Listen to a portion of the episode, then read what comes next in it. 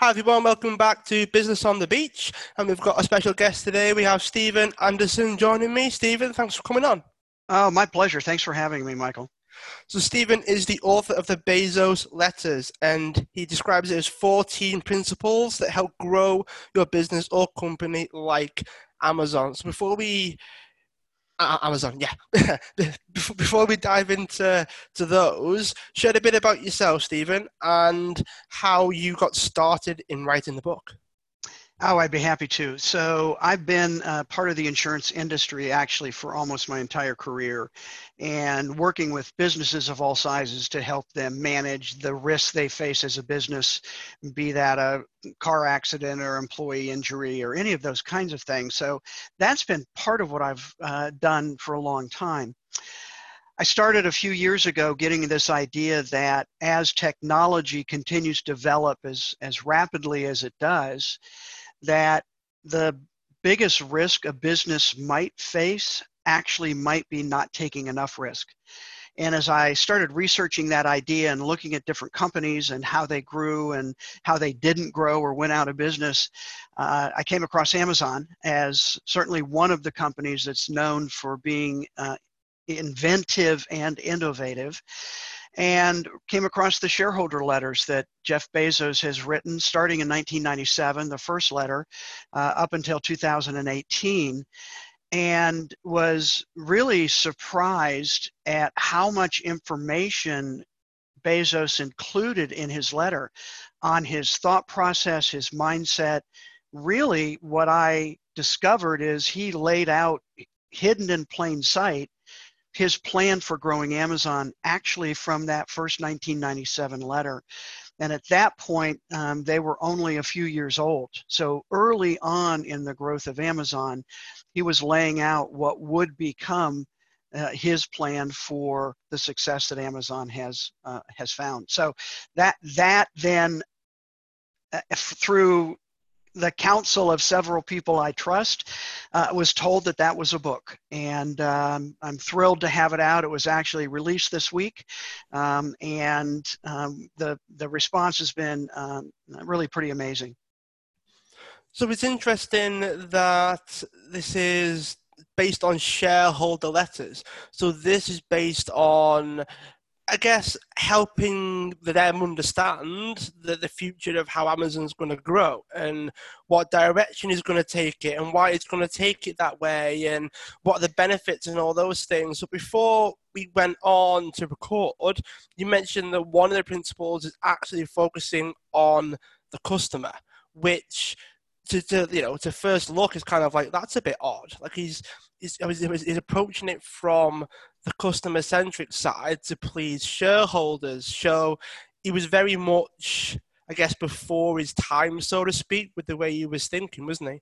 Yes, very much so. In fact, the 90, 1997 letter um, is is really full of here's my plan and here's how I'm going to run this business.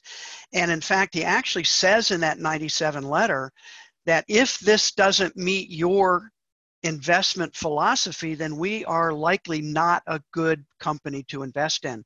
So he's actually educating his shareholders on Amazon and how they're going to operate. And a couple things stand out that we can talk about a little bit later if we want. But but one of the big things was long-term thinking.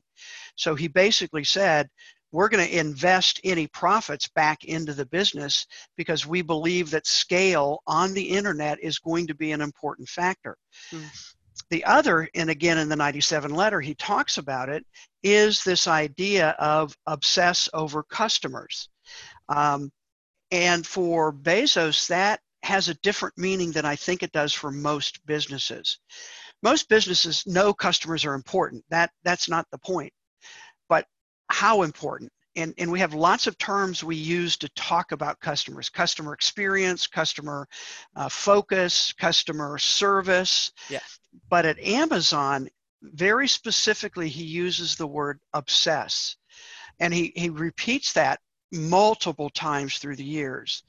So everything at Amazon is filtered through the lens of is this better for the customer? And and what's interesting to me when I think about the word obsessive that has some negative connotations to it too, like mm, over yeah. the top focused, right? But in his case, that is a core mindset at Amazon. And you actually see that coming out in all kinds of different things uh, and products and services. So uh, an early one was Prime, right? Free shipping. Well, yeah. ab- absolutely unheard of at the time. And in fact, senior leaders at Amazon were against it. But right. Bezos said, no, I think this is going to be key because it removes a barrier to the customer. They don't have to go, oh, I do I want to pay the shipping to buy this product? And he said, over the long term, that will benefit shareholders because today, on average, a Prime member spends twice as much on Amazon as a non Prime member. And so they they get the benefit. And um, so so that's that obsession is a very different view than what most businesses think about their customers. Is there an element of like the obsess over the right things? And there are a lot of companies out there that might actually obsess over the wrong things. So how how would you go about distinguishing between the two? Because you can obsess over amazing things. I mean, I know from when I was in the UK. I mean, free shipping, Amazon, that would make my that would make my day. That that that would actually cause me to change my buyer behavior. I would buy yep. something based on the fact that it was shipped for free, and nine times out of ten would arrive the next day.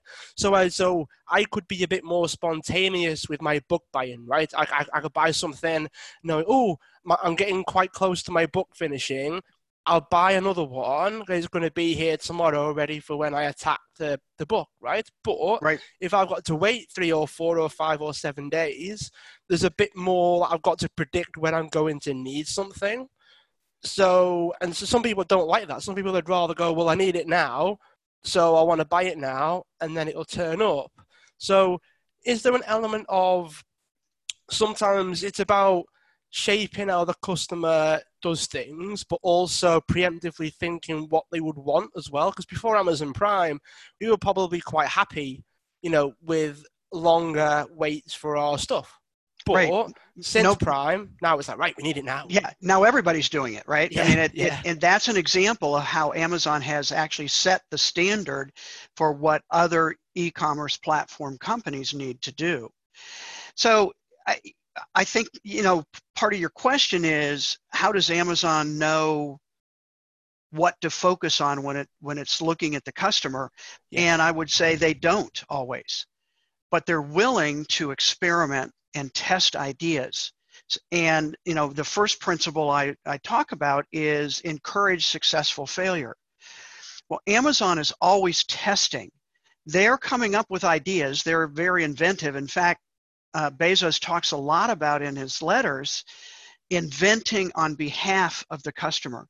So this whole idea that you said of Prime, nobody knew that they would love actually people knew they would like free shipping but nobody expected it because yeah. nobody did it and literally bezos made a gut level decision that this was going to be good for the customer therefore we should do it another example of that is Amazon Marketplace. So Marketplace is the third party platform that and literally Amazon has put, you know, thousands of businesses in business by allowing them to sell their products on the Amazon website, literally right next door to Amazon products. Yeah. Again, originally in the early 2000s, when this idea came up, they went through two iterations of testing this idea that were utter failures. Uh, it was um, Amazon auctions and Amazon zShops until they came uh, upon the idea for marketplace, which put both products side by side. Again, if it's better for the customer, then it's ultimately going to be better for Amazon.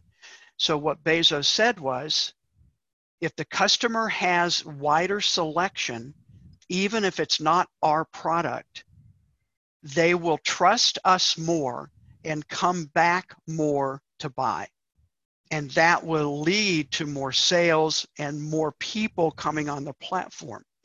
And so that's where testing becomes and experimenting becomes a core value at Amazon. You see them do this all the time. You know, they try things and then they close it down if it's not hitting, the metrics or they, it's not doing what they thought it would do or it's not having the impact.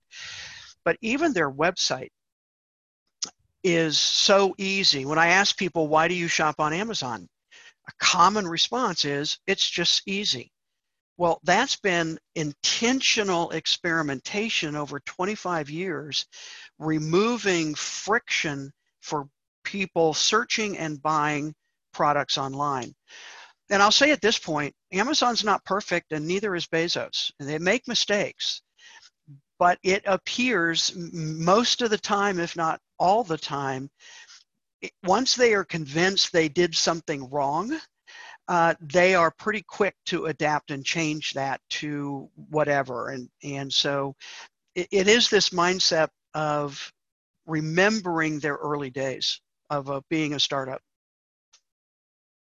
Are there any other keys that spring to mind? As you mentioned, being obsessing over the customer. I know we dove into a little bit on that because I think that's that's where a lot of companies tend to go these days is focus on the customer. The bit that I think that you mentioned, and I think that it's very important just for me to repeat, is it it's about benefiting indirectly as well, right? Like if it benefits the customer, it's always going to benefit Amazon in some way, even if they're not buying something directly from their shop. It's about if it's going to benefit them, they'll trust Amazon more and keep coming back. I know that I trust Amazon more than some companies, not not because I always buy their stuff, but because I buy from there, and no matter what, it's either handled well if it's a mistake, or it's always dealt with really well if it's something I do actually want. So it's almost like they focus on the customer. It's never at the company's detriment, even though they're prepared to do that. Like it's prepared, they're prepared to do it at the expense of the company, but it never really seems to work that way, does it? Right. Yeah. And, and I think that's, you know, again, short term versus long term thinking, I think is a core uh, idea here. Uh, Bezos is thinking long term, he's thinking multi year, uh, and, and not, he has, has not allowed Amazon to be fit into the Wall Street quarterly earnings call. He, he, uh, he thinks that's a mistake, certainly for Amazon, and he thinks it is for other companies. Yeah. You need to take a longer view and you certainly look at amazon's you know all the various measurements from stock price to uh, uh, actual profit. You know the first 10 years they didn't hardly make any profit at all but they were reinvesting. And then that long-term view started taking off as the the benefit of all of that started having a bigger and bigger impact. But that's really hard for businesses to take a longer term view and not a short term profit view is there anything you can point to around multi-year thinking? Because I find that although at first point it tends to go against what people tend to think business-wise. You mentioned the quality review and all that sort of thing. I mean, even like health and fitness is based on like the annual, you know, New Year's resolutions, right? So we, we don't tend to think in three year, four year, five year sort of time frames and making those decisions as well. You make a decision that's based on a four or five years sort of we would be better off in that time period.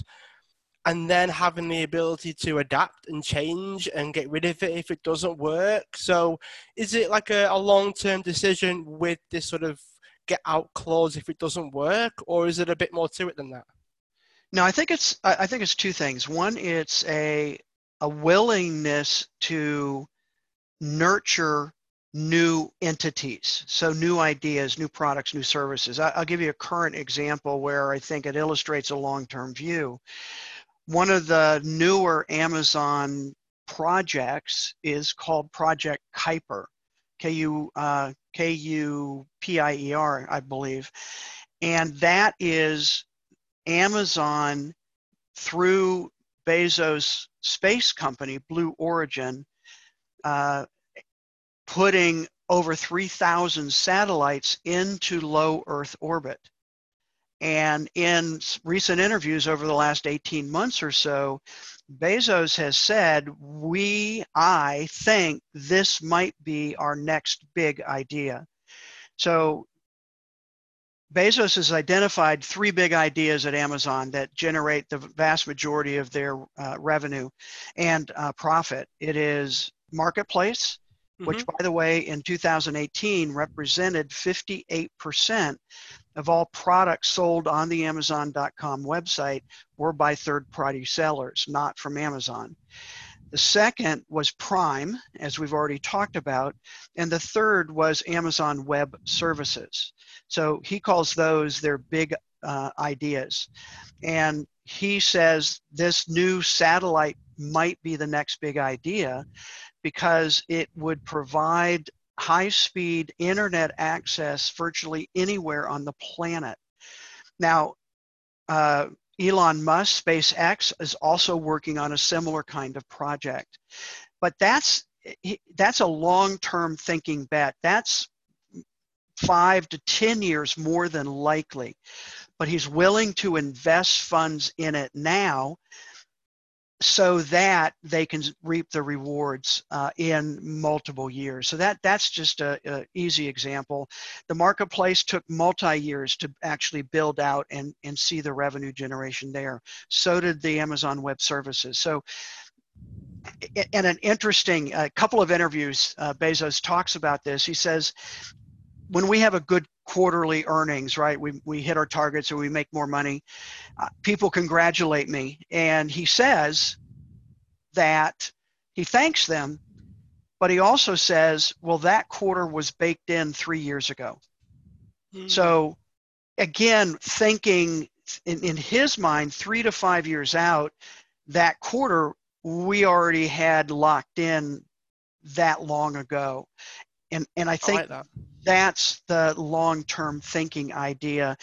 And it frankly michael it illustrates how these principles interact with each other. So none of these are just on their own but they interact with each other. And i think that's the power of understanding the various principles that really sort of hit home for me a little bit because a lot of people tend to they tend to relate business at least to more exponential type gains. Like it never feels like it's working until it does. And right. I think that, that that that sort of works because you say, well, that quarter there where we hit all our targets, everything went really, really well. That was all made three years ago, and that the plan started then, and then we made that that quarter there. That was already sort of locked in years ago. Does is there because there are people listening to this might be thinking, well, I can't afford to wait three years to see if something actually works so is there an element of okay well maybe we need to do a few short-term things. Maybe there is sort of a, a day-to-day we need to work on this work on that work on this work on that. And then behind the scenes you've got because i imagine amazon you've got similar to, to google that have got this like x team right? Where they go in with all these moonshot sort of ideas that might work in three or five years. But they've also got people that do all the sort of you know this month we're going to focus on this this month we're going to focus on that is it a departmental thing? Is it every single company can work like this? Or is it a case of, well, if you're a single person running a, a business, then you have to wear these hats because it's the only way of actually making it work? so a couple of kind of comments there first from from amazon's perspective uh, principle number three is practice dynamic invention and innovation and at Amazon, there is not a separate department that does invention and innovation. Every employee is expected to come up with ideas to improve whatever their world is at Amazon, whatever they touch, and then pitch that to their supervisor, their manager, their department head, whoever that is, mm. and then see and, and have data to see, okay, why does this happen? That's one of the reasons Amazon is it continues to be as large as it is, one of the most innovative company and one of the companies that ha- creates inventions so much because it's a core value at the entire business. Now, for the smaller, you know, entrepreneur, solopreneur, what I would say is there's no question, you know, we all are scrambling day to day, how where's the revenue coming from? And in the midst of all of that, can you carve out some time 10%, maybe a, an hour a week, we can all carve that out to think about not what am I going to do tomorrow, but what do I need to be doing this month to plan for next year? So it's it's partly discipline to not get so involved with the urgent, to quote Stephen Covey, and, and be able to focus on what's important long term. That's yeah. I thought I'm pausing there because I think it's something. Yeah, it made me think. Um, is, is there an element of because you mentioned Amazon everyone's got the freedom at least to pitch something to their superiors, to their supervisors, to the people that can either make the decision whether or not to go for it or not, or to at least go, that's a good idea. We'll pass it over to the person that can think over it and make sure we can make it happen. Is that, have you spoken to other companies and sort of said, oh, that's something that's actually synonymous with these kinds of hyper growth companies, or is it a rarity? Uh, from my view right now, I would say it's a rarity, uh, partly because um, I think a couple mindsets make that possible. First is uh, Bezos says Amazon is the best place in the world for an employee to fail. And most companies don't have that mindset. Now, no. in that same breath, I have to say, Amazon has an intolerance for incompetence. So every employee is expected to bring their very best every day. Uh, and in fact, if you you know talk uh, in, talk about Amazon, often what comes up is it's a hard place to work, and it is uh, because they have high standards and they don't compromise high standards just to hire somebody to fill a spot. And actually, that's one of the principles in the scale. So as you're growing, h- how do you maintain the standards that you had at the beginning? Um, that was one of my original questions was amazon now has worldwide a little over 650000 employees. How have they maintained that culture? How do they continue to hire people with uh, high quality and high standards? And at the same breath, it's it's a hard place to work. Um, I was at a Amazon recruiting event earlier this year here in Nashville, where I live, uh, and when Amazon announced its two new headquarters, New York, which they uh, did back away from, and Washington D.C. area, Crystal City, Virginia, they also announced that they were bringing 5,000 jobs to Nashville for uh, what they call a center of excellence, and so. Um, in that uh, they were at the Ryman Auditorium on stage, and Senior VP David Clark was asked the question Amazon is a hard place to work, is what we hear. How would you respond? And he said, It is. We have high standards and we're doing work that's important. And in fact, Bezos says in the 97 letter, we're doing work that we can tell our grandchildren about. By the mm-hmm. way, another little example of his long term thinking. I get the funny feeling that it's almost like you mentioned, oh, well, if it doesn't work out, it doesn't work out, we change and we move on. I think that is there an element of there's half a chance that they could all work, all these innovations, all these changes, all these all these adaptations, that they're not doing it mindlessly. They're very thoughtful about what they do, and it could still not work, but at least yes there's half a chance. And you mentioned right at the beginning that the biggest risk that people take is not taking any risks. But how how calculated are those risks before they actually take action to begin with? So Amazon has a process internally to help manage that process, that that identification, and how do we how do we, as I call it, protect the downside of the risk we know we're taking, uh, and it's called a six-page memo. So when a meeting is called at Amazon, actually any type of meeting, but let's say this meeting is to uh, green light a new idea, a new product, a new service, something that they want to develop. PowerPoint is banned at Amazon. PowerPoint keynote, there are no presentations done oh, that yes. way. but what they do do, the person calling the meeting asking for the approval that he, that person and their team is required to create a maximum of a six page memo. That memo has a, a, a, structure to it. It's adaptable, but there's a structure to it. The first part of it is called the future press release. And so they have to write the press release the day the product is announced and released to the public, talking about the benefits, talking about what, you know, why people should uh, embrace this. Then they have uh, frequently asked questions about it. They have the data behind supporting their position of why this is something we should move forward on. What's interesting is that, according to Bezos, and he talks about this in his letters, that memo, if it's going to be a good memo, takes at least a week to write. Now, think about if you had to do that for every meeting called, what would that do to the number of meetings called, right? So right there, they're mm. focusing on, they're, they're, they call it, they're slowing down to speed up. That memo is not handed out before the meeting. It's handed out at the meeting. And the first 10, 15, 30 minutes of the meeting is spent reading the memo silently, like a study hall. And then it's opened up for questions. So now everybody in that meeting is on the same page. They've just read the same information. They don't have to go over any of that or fill anybody in who didn't get a chance to read it beforehand. And now they can address the questions that come up, maybe some holes in the logic. So, so that's really interesting to me. And then because they went through that exercise, let's say they get approval, they move forward, they do the product, and it didn't work out. Uh, I'll tell you in a minute one of Amazon's biggest failures.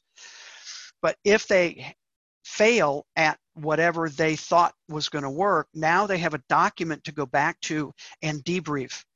What were assumptions that we made originally that were not accurate? What did we not understand? What changed?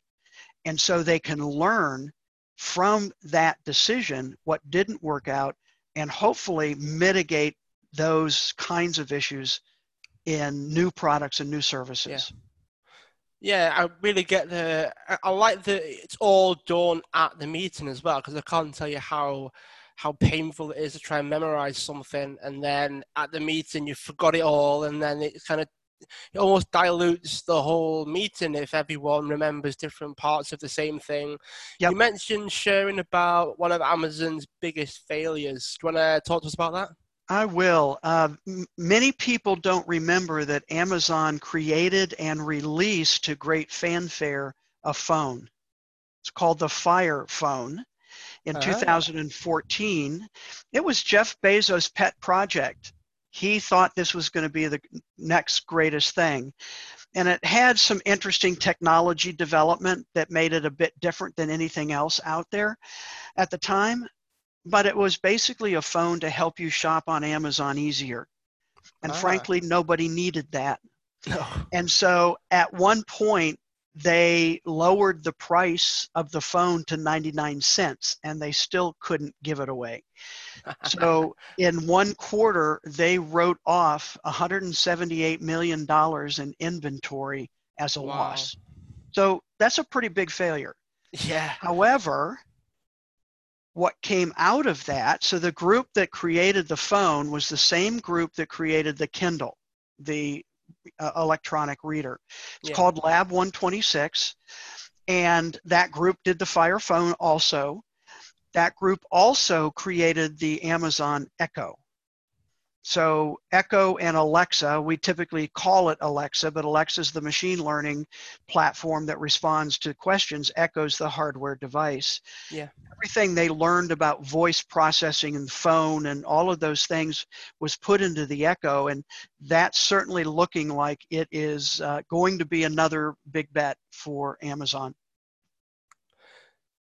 Do do companies like this tend to like for instance, that's a pretty big number in terms of a write-off regarding the phone. But then the Echo is something that would probably t- take over our lives in about five years or ten years. So, is there an element of they feel happy about the phone because the Echo came along and then Alexa's taken over our lives a little bit? Like, would would the response be as pretty if the Echo didn't do as well either? Like, how how how would you see that board meeting going if the Echo was a flop as well? Well, I I would think it would go like most board meetings would go in that situation. And, and it really goes back to they don't want failure, uh, they don't seek failure, but they also understand that failure is part of experimenting. And that by its very nature, an experiment can fail. Because if it doesn't, if you don't think it's going to fail, it's not an experiment. And in fact, Bezos has said over the last couple years that as Amazon grows, their failures need to grow.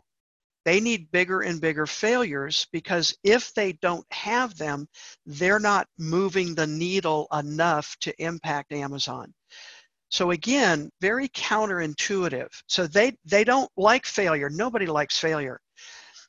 But I actually think people don't like the consequences of failure I think a lot of people understand we learn, we test. I mean, think about when you learn to walk and, and you know, I have seven grandchildren. So watching them learn to walk, you know, they fail and fall and, you know, all the time until they get it right. Mm-hmm. Uh, you look at NASA and I mean, they blew up all kinds of rockets getting to the moon. I mean, so there is an understanding there. Unfortunately, too many businesses punish failure.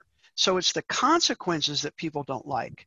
And that that culture actually reduces experimentation because I'm not going to put my you know career at risk by trying this out and that slows down companies and and and into and it could take years no question but that mindset will make a company go out of business it may take a while but you can't sustain invention and innovation unless you understand the relationship between risk, growth, failure, and learning from what you do. Yeah, I like that was the thing that literally sprung in my mind of oh so it isn't failure that the companies are afraid of it's the consequences so if a consequence of your failure is we all learn we all grow we all develop and therefore we improve aka from the phone to the echo or if it's a failure, okay, well, you've lost your job. Like, don't come back. Right. So right. then you've got that fear of, well, we wouldn't have even came up with the phone if we thought it was going to fail because if it fails, then we no longer have a job. But right. then you go from the phone to the Echo because, okay, fail, fine, learn from it because if we get better, we, we just might change the world with our next thing. Mm-hmm. So, is, is, there an element of you mentioned culture as well, which I thought was really, really interesting. Do you do you find that a lot of it is what's incentivized? So, do Amazon have incentives for certain things based on the culture of the company? I imagine that might differ from other companies that encourages this sort of behavior, perhaps. Yeah, and it it it yes they do and it revolves around employees and again one of the principles uh, in the accelerate cycle is called promote ownership and um, in and i'm looking for the right year right now but uh, in one of the earlier shareholder letters um, bezos talks about a story of a friend of theirs that had a rental house and the people renting the house nailed their Christmas tree to the hardwood floors. And he uses that as an example of, you know, owners think different than tenants. Yeah. And even in the very first 97 letter, um, he, he acknowledges that their success is a product of talented, smart, hardworking people. Um, and he says it's not easy to work here. And he says we will weight compensation for employees to stock, not cash. And so they actually pay lower than market rate for salaries, but at one point, literally every employee at Amazon was eligible for stock options, including fulfillment center workers. That's actually changed a little bit the last couple years, but it's still, he believes very strongly that to think like an owner, you need to actually be an owner. So that's some of that mindset culture that has developed at Amazon over the last 25 years how far does that go? How far does that ownership actually go? Like, I'm all for, you know, workers of a company having shares in the company if they hit certain parameters or they meet certain criteria. Here you go. So you become a part owner, so you've got an an incentive for it to do well, and you obviously take a hit if the company doesn't do so well, which I imagine with Amazon that doesn't happen very. Right. Well, it, it has happened though. Um, yeah. Yes, you're right. Not lately. no, no. So like, does that does that go like for other things? AKA, if we use the the phone to the Echo as an example, just because that's something we've been talking about quite a bit.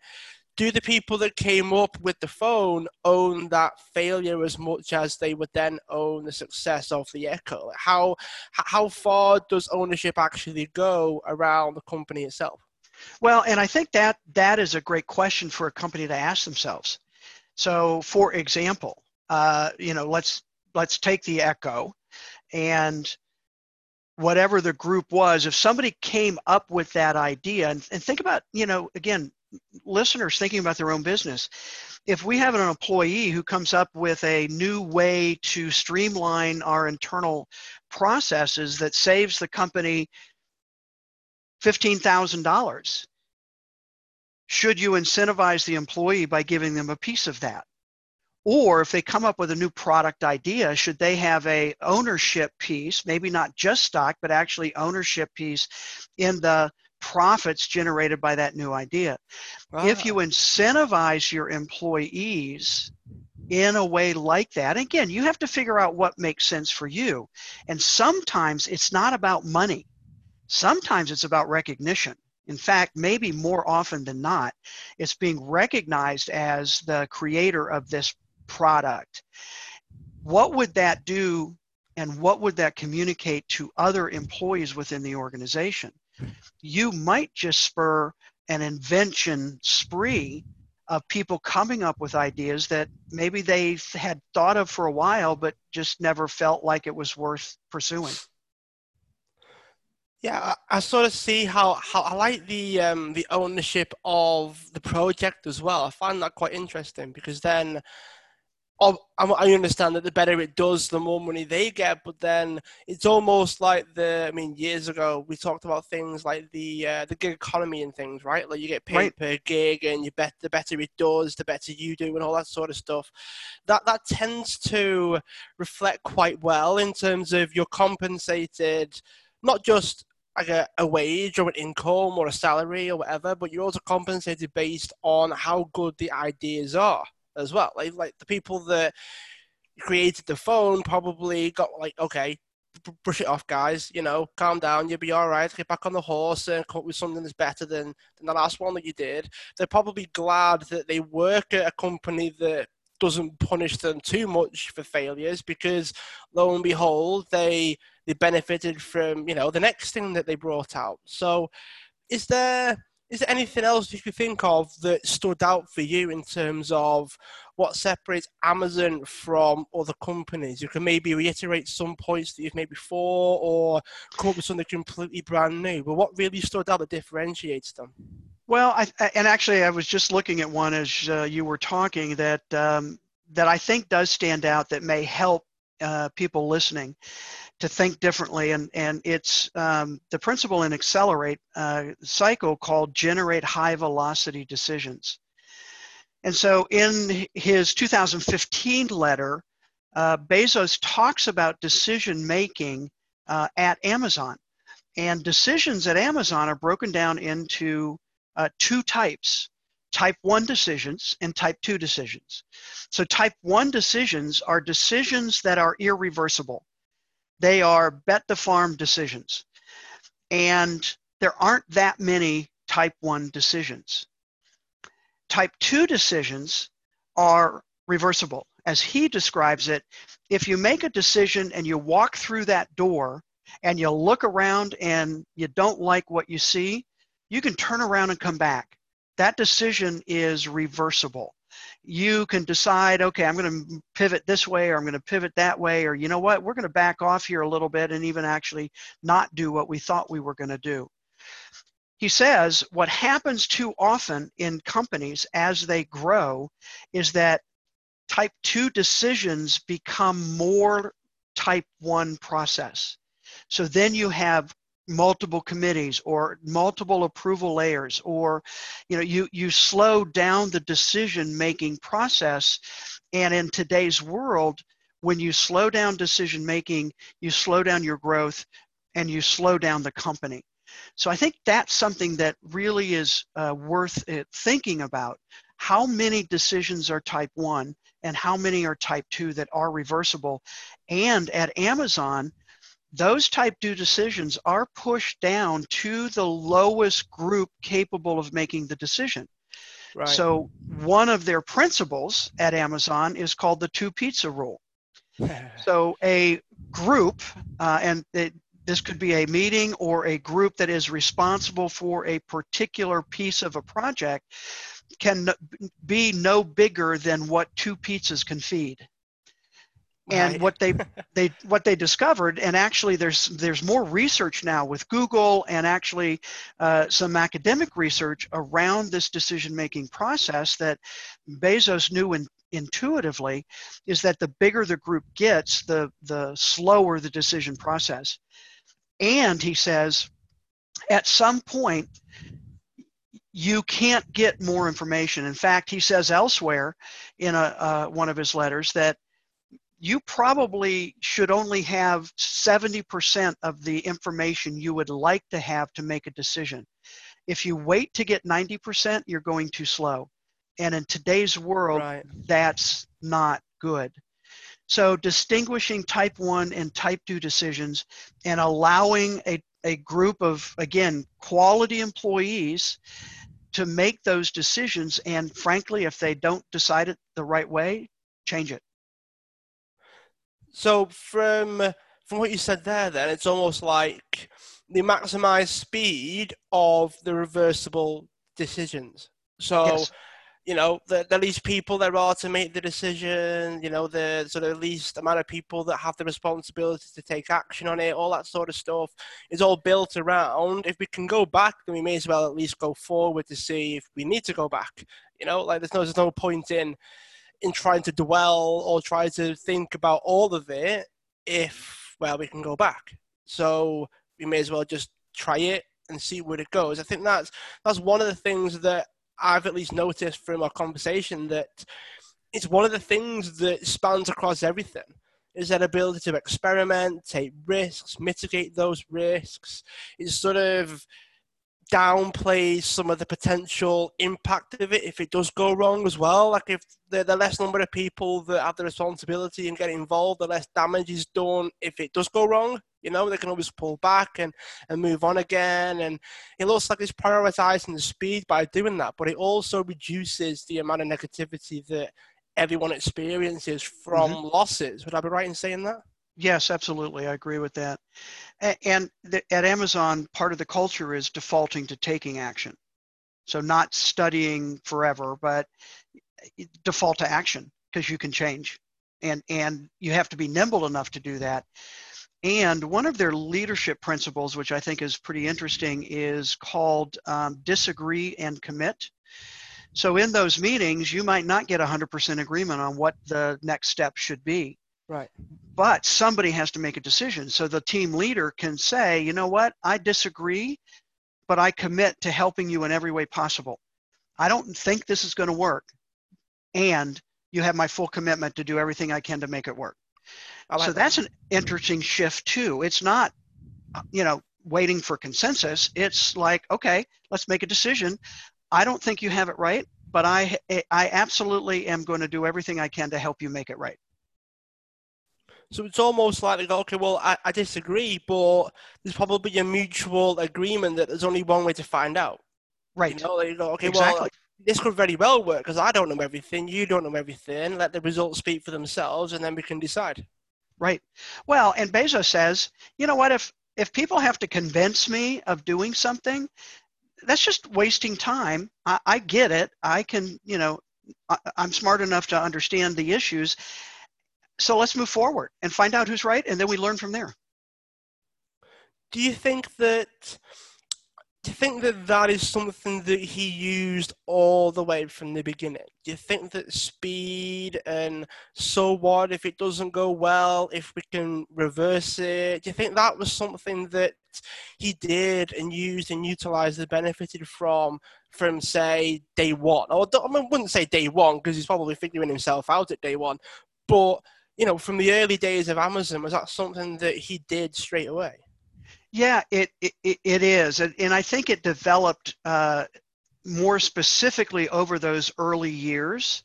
Uh, I, I, came across a very interesting um, presentation he gave uh, at a college in uh, Illinois in 1998. So they had only been public for two years at that point, only been in business five years at that point.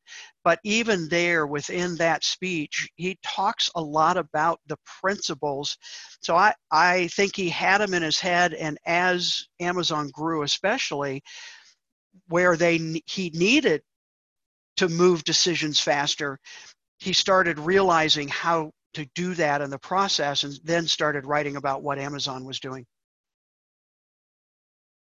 I like that. I like, I like, everything that you shared there seems to be something that can work for a lot of people, and a lot of companies and businesses can definitely learn from this. I'm I'm thinking, you know, are there anything? Is there anything that you found that sort of flip it on its head a little bit because I'm quite good at that.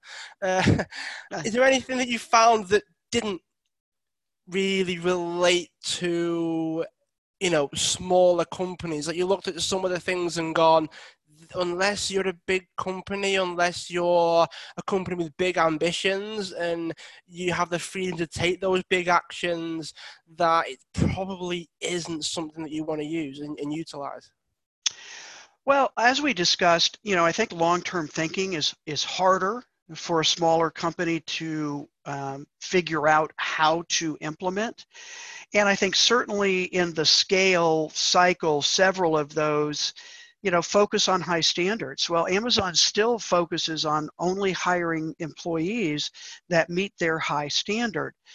For a smaller company, when you're scrambling just to fill jobs, that can be much harder uh, to um, to implement because you have limited uh, resources. You are trying to figure out, you know, where am I going to find that next person or how am I going to do that? So I do think there are some things that may be harder for a smaller business to take a look at. But in that same breath, I would say, don't assume just because Amazon's big that the principles don't apply to you and, and figure out how they can apply and what even little pieces you can take away. And and frankly i'd be thrilled if people read through the book and or the letters themselves and pull out additional principles that i didn't put in or didn't see because i think there is a wealth of information there. Uh, and and that's that ultimately is what's surprising is is how much business advice uh, he put in there. Um, I think I said early on, it's like having Jeff Bezos as your personal business coach. Uh, and I, I, don't think there's too many people who wouldn't at least want to ask him some questions. No, no, and I feel like you you've answered a lot of the questions by writing the book, and I would encourage everyone to, to at least get a copy. Or least, are the letters actually available for people to read? Is it public knowledge? Is it public access? Yes, it is. It's uh, released. It's available online, certainly at Amazon and Barnes and Noble and whatever your favorite online store is. It's also available in uh, many bookstores, uh, physical bookstores, so you can look for it there. All right. Well, and let me let me just offer this as a um, uh, just a gift to your listeners. Sure. Is I've actually put together an assessment that looks at the 14 principles and uh, allows anyone, there's no cost to it, allows anyone to kind of identify your uh, risk growth mindset. Uh, and it might be a tool useful uh, to help you understand how these principles might actually apply to your own uh, situation and, and organization. And that's available on thebezosletters.com. All right. Well, Steve, it's been amazing to have you on. Um, I'm sure we could have gone on for a heck of a lot longer because I feel like we've only really scratched the surface. So I may have to either arrange a part two or just buy the book. We'll see how it goes. well, um, I'd be um, happy to come back, Michael, and uh, appreciate you having me on your show. Yeah, no problem. Do you have any parting words for us? Anything that you think that maybe you, you, you know, if you finish the interview now and we, we sort of part ways a little bit and you sit there and go, oh, I wish I'd mentioned that. Is there anything that you think that, you know, we couldn't leave without talking about? I, I what comes to mind, honestly, is um, really look at and think about that relationship between risk taking and growth. Uh, and we started out the conversation talking about, you know, th- those relationships. But I think that is a core idea that I hope people will take away and actually look at their own business and, and ask the question, is our biggest risk not taking enough? And what does that mean for us? All right, Steve. Well, again, thanks for coming on. I appreciate you taking the, the time out to speak to us, and I'm sure we'll keep in touch. Sounds great. Thank you.